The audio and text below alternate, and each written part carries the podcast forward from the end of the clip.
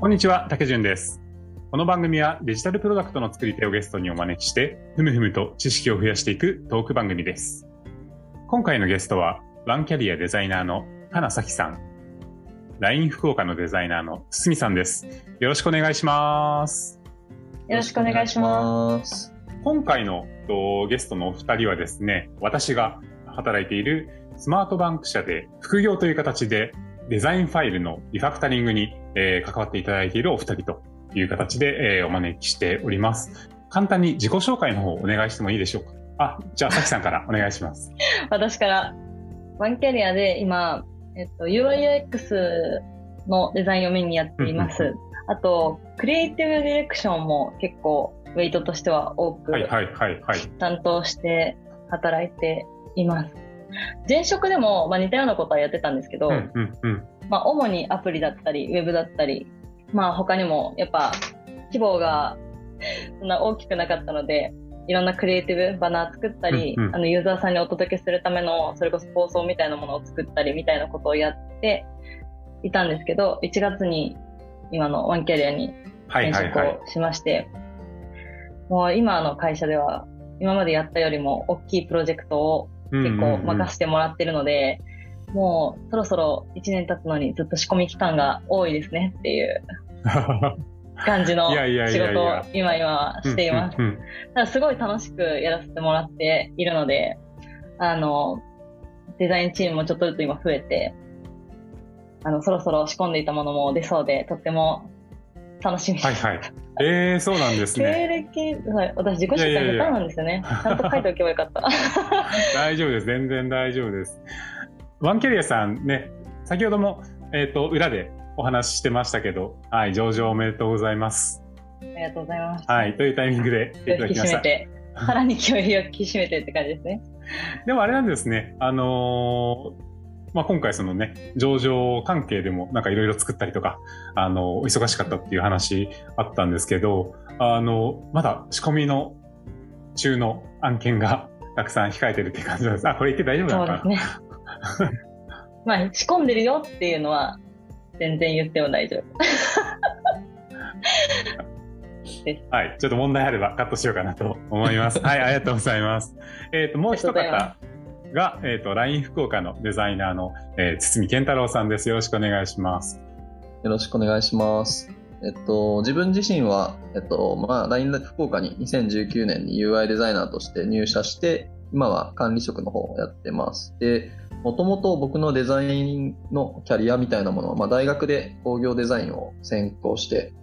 まあ、家具や家電のデザインに将来取り組みたいなと思って、そういうところに入ったんですけど、あの、結局、あの、なんだろうな、結果的にはそういう工業デザインとは違うところに落ち着きました。えっと、大学の時はですね、大、ドイツに、えっと、留学1年半ほどして、えっと、帰ってきてからその後に、まあ、ウェブとか、こういうインターネットの世界に面白いなと思って、東京の SI のベンチャーに、えっと、インターンから入社して、その後フリーランスをやって、えっと、その後に、えっと、福岡でイギリス人が福岡で立ち上げたスタートアップ入社して、台湾の子会社を立ち上げたりして、今に、えっと、今の現職、LINE 福岡に入社しています。グローバルだ。すごい。いえいえ。もう今の聞いて私もう一回やり直せばよかった。すごいしっかりしてる。経歴ってそういうことですよね。そうだよね。なんか補足ありました？え、あの、実は多分なんか、顔合わせの時に、そうですね。はいは言ってるけど、うんうんうん私も大学の時工業デザインをやってたんですよね。えそうそうそうそうなんですか？そうなんですよ。大体結構似てる。そこは、ベそうそうースは似てて、ちょっと盛り上がりましたね、それで。盛り上がりましたね。あ、一緒なんですよっていうのを言ったっていうのを思い出しました。で私はなんか大学の4年の時に、ひょんなことから、うんうんキャンドルっていう企業さんに、インターンでなんか拾われまして、なんかすごい副社長に、いいじゃん、来なよみたいな感じで経験ないのに出てもらって、やり始めたら、なんかこう、工業のデザインってこうリリースしてから、100点のデザインってやっぱできないとは思いつつも、で出してからもっとこうが良かったにも手を出せないじゃないですか。そうですね。それがなんか、最初、ウェブのとかのデザインをしてた時に、検証しながら進められるとか、うんうん。改善ができる。あユーザーの行動を見て、そのユーザーに届けているそれ、そのもの自体に改変ができることに感動して、結局今 UI UX のデザインをしているっていう。ああ、わかるな、それは。いや、僕もなんか新卒の時に、あの、よくキャンペーンページを作るみたいな仕事をやってたんですけど、それを出した瞬間、こう数字がガガガッと積み上がっていって、こう売り上げが上がっていくみたいなのを見た瞬間に、まあ、この即時フィードバックのこう面白さみたいなのと、こう自分が出したデザインによって金を稼げているみたいな、アドレ アドレナリンが出まくる 体験をしてねハマっていったっていうのはありましたね、懐かしい。うんうん。でもなんかすごいそうですねありますね。うん。私もだから、その、インターンの時はけ、なんか新規事業部だったんで、こう出して、ちょっと結果見てすぐ閉じてみたいなばっかりだったんですけど、前職でけかなりこう検証とかを回しながらやってるのがめちゃくちゃ面白かったです。もしかしたら工業デザイナーはそういう、あの、かっちりとした構造化だったりとか、そういうところに目がいったりとか、得意な面があるのかもしれないです。もしかしたら。実現可能性は厳しいかもしれないですね。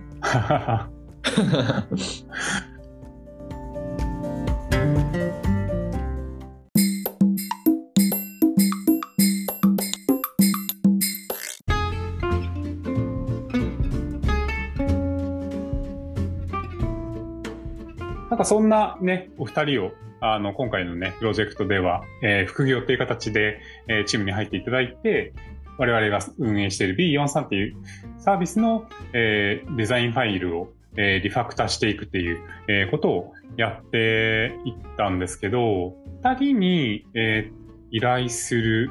前の、とうちのファイルの状態でいく結構画面数的には多いんですよね。サービス的に。い意外と機能があって。で、まあ、アートボードの数で300以上とか、実際の画面数でも100以上ぐらいあって、結構まあ画面的には多かったんですけど、一応メインで使用している色とか、えっ、と、フォントをなんとなく一つの単一のファイル上であのスタイル化してたりとか、えっ、と、初期に作っていた UI パイパーツをあの、一つのファイル上でなんとなくコンポーネントにしてたりとかみたいな、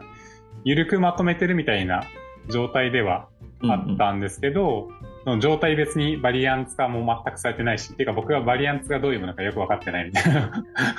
感じで、どう設定するのかも分かってないし、えっ、と、オートレイアウトとかも、まあ、全く使われてないみたいな感じの状態で、で、まあ、おそらくその、使ってるそのデザインパーツというか、コンポーネントに揺れがものすごくあるみたいなことも分かってたし、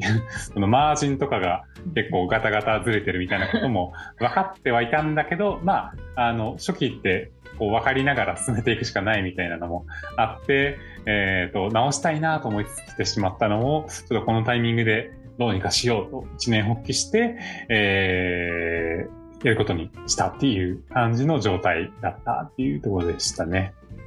僕の方で目指していたこととしては、そうですね。あの、まあそういった色とか書体とかアイコンとかボタンとかのその UI のパーツが一つの、あの、ファイルではなくて、えーそのコンポーネント管理用のファイルに、えー適切に分割されていて、まあ、いろんなファイルからちゃんと、あの、ライブラリーとして読み込めるようになってるっていうふうに、えーしたいなっていうふうに思っていたのと、まあ、それだけでも結構 大きいっちゃ大きいんですけど、えーっと、もう一個は、その、たくさんある画面の、えー画面をデザインしてる、その、UI のファイルの方にその作った、えーライブラリをちゃんと適用して、えー 綺麗な、クリーンな状態になってるのを目指したいっていうので、最初に相談させてもらったっていう、はい、感じでしたね。案件の中身としては、はい、そんな感じだったんですけど、まあ、もともとは一人の方にお願いしようかなと思って考えてはいたんですけど、軽い気持ちで、えーこういった形の案件で、えっ、と、副業で入っていただけるデザイナーの方募集してますっていうのをツイッターに投げたんですよね。そしたら、あの、思ったより、えっと、反響があって、割とそうですね、あの、たくさんのデザイナーの方からご連絡いただけたんですけど、その中で、あの、反応いただけた中に、さきさんと、えー、すみさんがいらっしゃったっていう感じでした。えっと、そう、僕の視点からすると、なんか、えっ、ー、と、そんな感じで、えっ、ー、と、プロジェクトを始めてたんですけど、さきさんは、えー、そのツイートを見ていただけたのかなと思うんですけど、はい、見たときってなんかどんなことを思って、なんであの連絡くれたんですか？どんなことを思ってって結構懐かしい話だなっていうレベルのもう記憶なんですけど、うんうん、当時なんかちょっとまず副業というかさやっぱりそのさっきも言ったみたいに仕込み長いものをやってたりとかあの前職でも前職でもずっと同じものをやってた時の、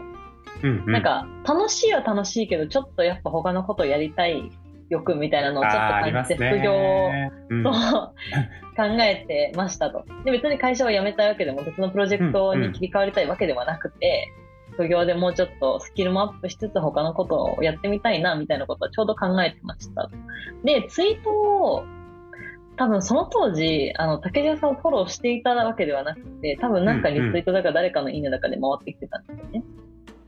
で、見たときに、Figma のシステあのデザインのシステムデザインデザインシステムの構築っていうのを見て、多分なんか応募した時も書いたんですけどなんか結構今までいろんなこうデザインとかをやってきてそれこそ新規事業とかでゼロから自分が作る時とかってまあある程度枠作るけど、うんうん、やっぱりそのさっき竹内さん言ったように最初ってもうガーッと作るしかないで保留になっちゃうとか しっかりそれこそいやいや、そういうもんだなとは思ってて、自分もそうだったし、うんうん、なんかリップスのデザインをしてた時とかも、どんどん新しいのコンポーネント増えていくけど、はい、これの整理でいいんだっけみたいなことを考えながらもそこに着手できないみたいな状況を思い出して、なんか、がっつりそれをちゃんとやってみたいってめっちゃ思ったんですよね。うんうん、うん、なんか、ツイート見たときに。で、あの、ちょっと会社の、なんか、スマートバンクさんのやつを見て、うんうん、あ雰囲気も、なんか私多分、いわゆる硬い、お堅い会社合わないんですよ。副業でやるにしても 一緒にできないんですよ。はいはいはい、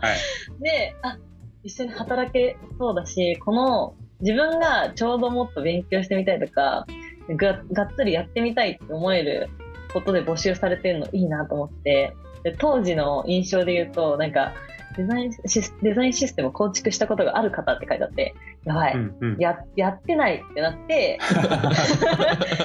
でも、やらせてくださいって多分 DM したんですよね。あ、そうですね。そう。やったことないけど、やりたいみたいな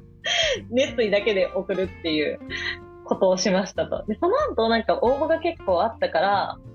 何でしたっけ？なんかもう一回メールかなんかで送ったんでしたっけ？なんかをその自分の今までの実績か何か送ってくださいみたいなこと言われたなんか、ね、そうですね。うん、あの、ももう、一人二人連絡くれるかなと思ったら、結構20人ぐらい 連絡来たんで、ちょっと、あの、ちゃんと、あの、先行させていただかないと、皆さんに失礼だなと思って、はいはい、あの、もうちょっとヒントになる情報を、はい、いただいたっていう感じでしたね。それで言われて、焦って、ちょっと、いや、熱意だけで送っちゃったけどってなって、で、なんかいろいろこう、こういうことはやったことがあるけど、ここが、なんかその、自分がデザインシステム全くって言って、まあ、ちょっとは初期の段階で作ったけど、うんうん、ここが、えっと、自分の中でやりきれなかったですみたいなことをメールしうんうんうん、しました。はいで、なんかまあ、それとプラス今までこういうデザインとかやってきましたよ、みたいな。ィップスとかも作ったりとかをしてて、今はワンキャリアで、あの、ウェブのデザインをしてますよ、みたいなことを送ったんですよ。で、その、多分なんか次の日だかなんかかな、なんか後悔して、いや、あれ？多分さらっと書きすぎてるって思って、なんか追いメールをしたのを覚えてます。いや、私はなんか、いや、本当にその、これが課題だったじゃなくて、これを課題だったから、今回これを機にちゃんと勉強したいし、勉強しながら、勉強するっていうか、なんか、やりきりたいんだみたいなことを、多分ね、メールを2つ送ったんですよねいただきました。はい。そう。っていうのが、なんか、なんかその応募というか、で、なんか、あの、お願いすることになりましたって連絡来るまでの私の思い出です、ね、あれ一つの決め手でしたね。熱意だけで押し通しました。はい。堤さんは、実際やってましたあ、あ、すいません。つ堤さんはどんな風に見てくれてたんですですか？えっとですね、僕も多分、えっと、竹潤さんを、なんか、お名前は知ってたんですけど、直接フォローしてるわけじゃなくて、誰かのリツイートとか、まあ、いいねとかで、その、知って、わ、なんか、面白そうだなと思って、その、なんですかね、まあ、自分も、なんか、会社でそういうのに関わった時に、なんか、まあ、自分が知ってることが、果たして、あの、なんだろうな、局所的なもので、なんか、本当に一般的に通用するものなのかっていうのが分からなかったので、あで、かつ、その、やられてるのがフィンテックっていうことで、うわ、面白いなと思って、まあ最初はなんかスルーしたんですけど、なんか、あの、なんだろうな、次の日とかにもう一回なんか見に行って、なんかどういうものなんだろうとか、実際プロダクトどんな感じで、なんかどういう人たちがやってるんだろうっていうのを見て、まあやっぱこれ、やっぱ応募しなきゃと思って応募させてもらったって感じですね。ただ、あれでしたね、多分僕もちょっとさきさんとなんか似てるんですけど、なんかプラスアルファで結構条件をつけて送ってしまった気がしてて、あ。あの、あれですね、実際に今、今のその副業で、そんなに手を動かすっていうのが、まあ、その実、今の業務上できないから、その、やりたいけど、あの、実務、実務面じゃなくて、その、なんですかね、設計部分っていうか、頭を使うとこだけ、よかったらさせてくれないかみたいな、そういうことを、あの、うんうんうんなんか送らせてもらったって感じですね。はいはいはい。際に、はい。そういうふうになんか、これじゃ多分、こう送ったものの、まあ、すごい初対面なのになんかよ、なんか、質問を質問で返すというか、こういう人できる人いませんかっていうのに対して、なんか、こういうのでありですかみたいななんか初対面で言うのもちょっと失礼かもなと思いつつも、どうせだ、なんかやるんだったらこういう形で関わりたいなっていうので、うんあの、うんうんご提案させていただいて、まあ結果的にいい形で関わらせてもらえたかな、と思って。そうですね。はい。なんかあの、何人か、やっぱり、あの、他にもすごく、あの、良さそうな方いらっしゃったんですけど、あの、すごい現実的なところで、稼働がそんなに取れないっていう方もやっぱりいらっしゃったりとかはしていて、あの、それ、それなりに稼働できる方っていうのが、まず、一個その、最初の選考の、選考というか、あの、こちら側で、あの、お願いするにあたって、やっぱり見てはいたりとか、でも、あの、やっぱりそれだけではなくて、その、これまでの、えっと、経験の中で、まあ、デザインシステムを構築したことがあるっていうのももちろん、あの、プラスなんですけど、まあ、あの、どういった、あの、お仕事をこれまでされてきたのかみたいなところで、やっぱりその、C 向けのサービスを、こう、継続的に、まあ、グロース含めてやられてきた方っていうのは、一個その魅力あるなっていうふうに思ってて、僕、実は結構その、リップスはかなり見てたんですよね。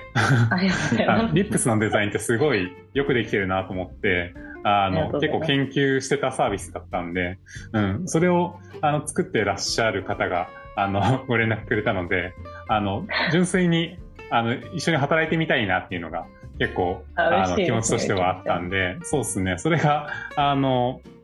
まず一個、うん、ありましたね。で、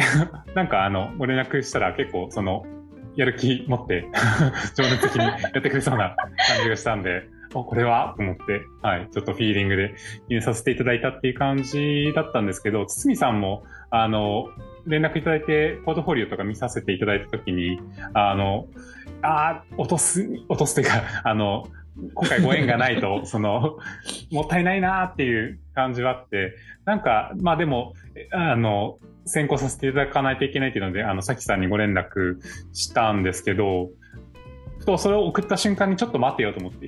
一人じゃないとダメなんだっけっていう、と思って、なんか、レビュアーっていう形で入っていただくっていうのはちょっと、もし堤さんが良ければありなのかもしれないという、あの、インスピレーションで、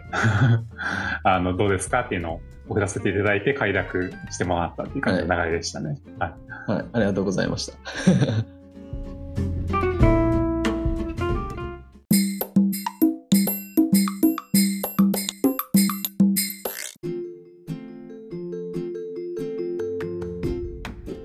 そんな感じでですね、お二人に、えーこのプロジェクトに入っていただいて、スタートしていったわけなんですけど、始まってみての最初のインプレッションというか、えっ、ー、と、プロジェクトに着手して、えー、思ったこととかってありましたか？なんか最初、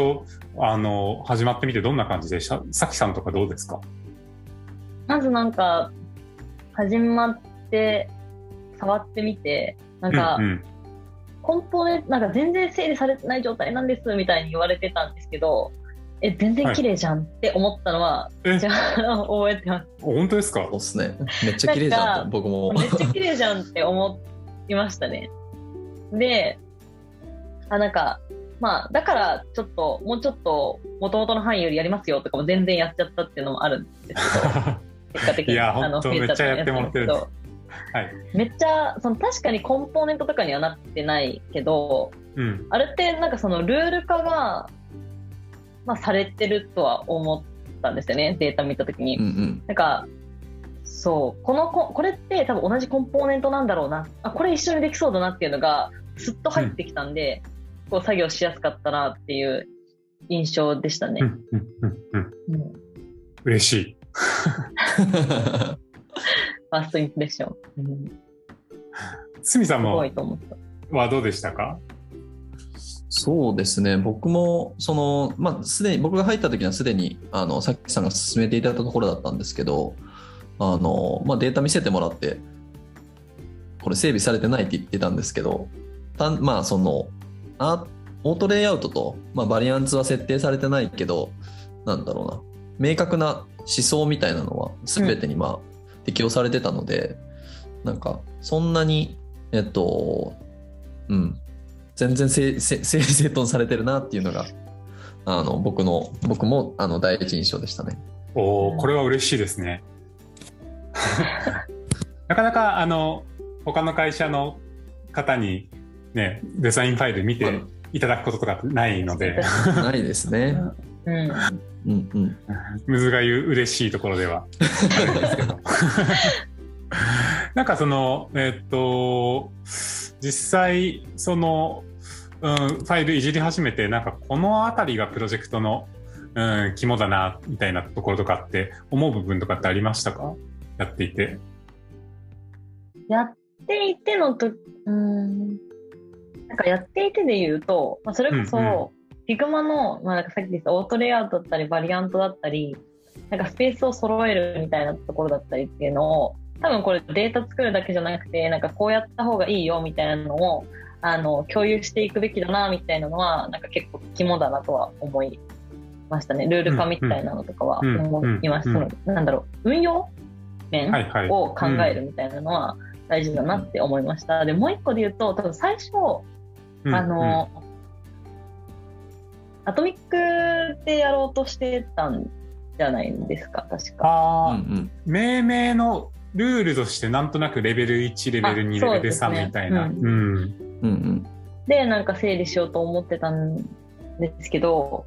あの、まあ、堤さんともお話をして、今の形にしてたんですけど、うん、やっぱりそれって、あんまりその、意外と使いやすくはないよねっていう。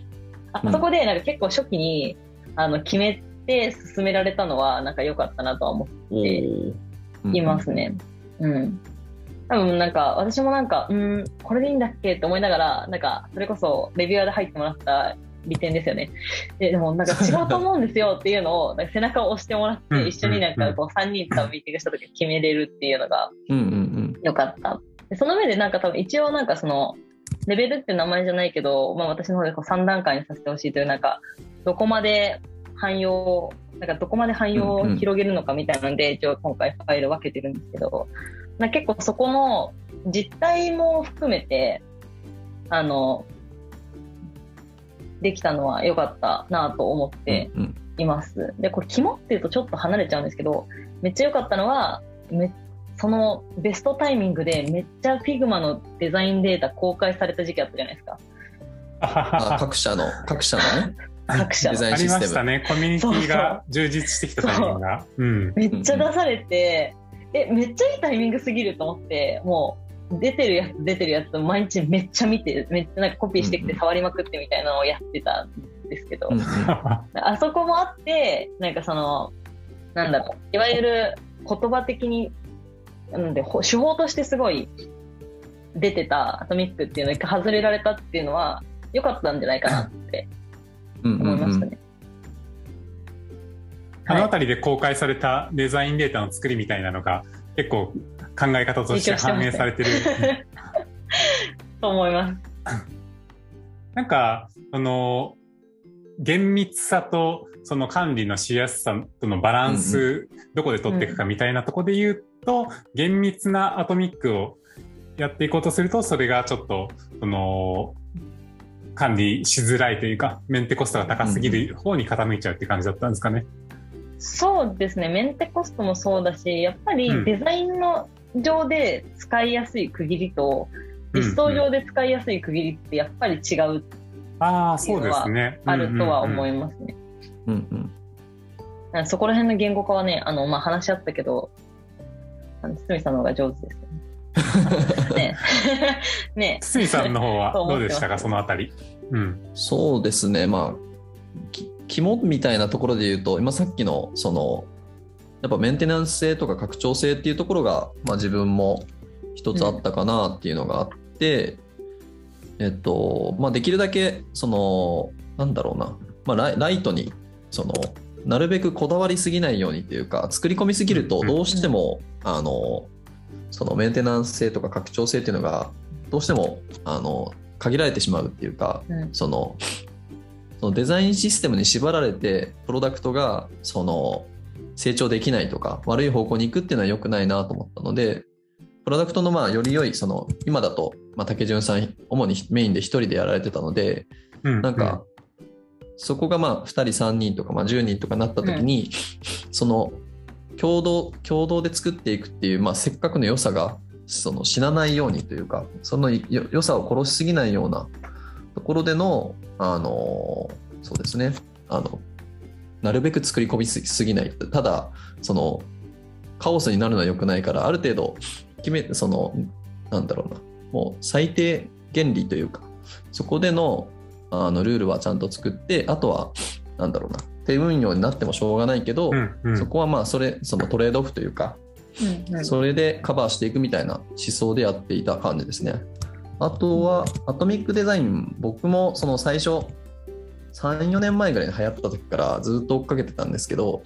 なんかどうしても納得できない、その、うん。あのデザデザインデータとして運用していくというか、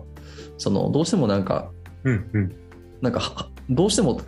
誰が考えその A さんが考えてた場合と B さんが考えた場合でデザインのその構造にデザインデータの構造に差ができてしまうポイントっていうかそのレベル1とか2とか はいはいはい。それでやっていくとなんか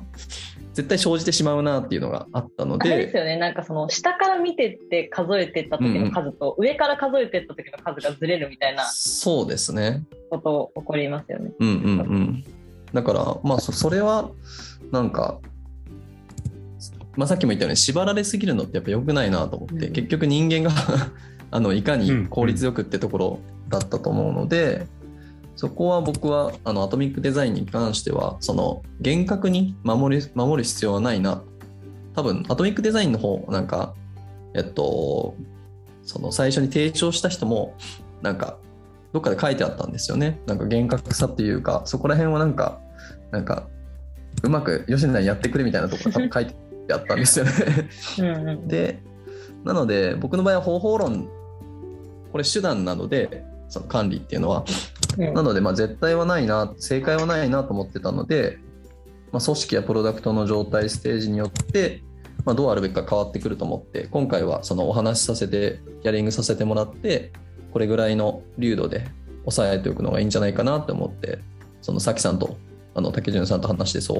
なんか調整させてもらったって感じですかね。うんはいはいはい。そうですね。まあ結果的になんかすごく、あの、いい塩梅のデータになったんじゃないかなって思うんですけど、でもなんか、僕からすると、そうですね。やっぱり、あの、堤さんに入っていただいてよかったなっていうふうに思ったのは、なんか、僕は、僕ももちろん、あの、極力、こうしたあの議論にね、参加したいなと思ってやってはいたんですけど、二人の間で結構相談して進めてくれるみたいなことが、うん、成立してたの。っていうか、多分最初の段階であの二人でミーティングしておきますみたいな感じで、あ、なんか二人でやってくれてるみたいな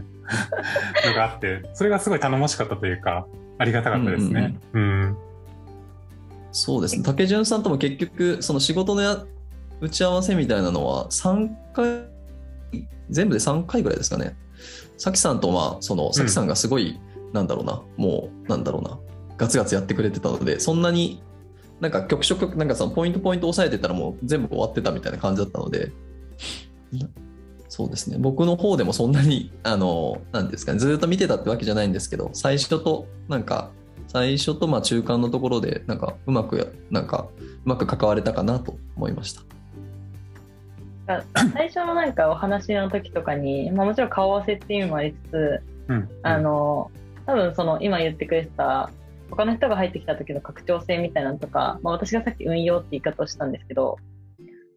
そのここポイントとして押さえたいよねっていうのが当初からそもそもそんなに中でずれてなかったっていうのは、うんうん、やりやすかったポイントなのかなとは思いますね。なんかどっちの方がいいのかっていう議論は起こってたけど多分叶えたいことは一緒でどの方法がいいのかっていうのの考えがちょっとずれてるから議論するみたいな感じでしたよね。うんうん、そうですね。うん、竹潤さんはこう実態を聞聞聞いてこれだとやりやすいですかっていう確認をさせてもらって、うんうん、あとはスクショめっちゃ詰めるみたいな感じでやらせてもらってたので。いやよかったです。私としてはその他社のデザインのだから多分私よりもいろんなところを見てきた人で、だから多分もっと人数が多いチームとかを見てきた中で、こういう方が運用しやすいよねとかのアドバイスをもらえたので、すごい助かりますね。なんですごいバランスいい感じでね、進められたなっていうのは ありましたね。あと、でもなんかその、ミーティングの数がそんなに多くなくいけたっていうのは、 Slack に入ってもらって、なんか、こう、完成したタイミングで相談するというよりか、常になんか相談しながら進めるみたいな感じでできてたのも結構良かったのかなとはね、うんうん、思いましたね。そうですね。なんか、まあ、ちょっと疑問があったりしたら、その、まあ、お互いみんな、そのメインの業務が、まあ、さきさんも竹潤さんもあるので、その、時間帯が必ずしも合うわけじゃなかったけど、うん、まあ、深夜に作業したりとか、まあ、早朝に作業したりした時も、なんかうまく、その、リプライとかで、その、なんだろうな、シンクして、なんか効率よく進められたんじゃないかなと思いました。そうですね。動機めっちゃうまくいってた、ましたね。うんうん。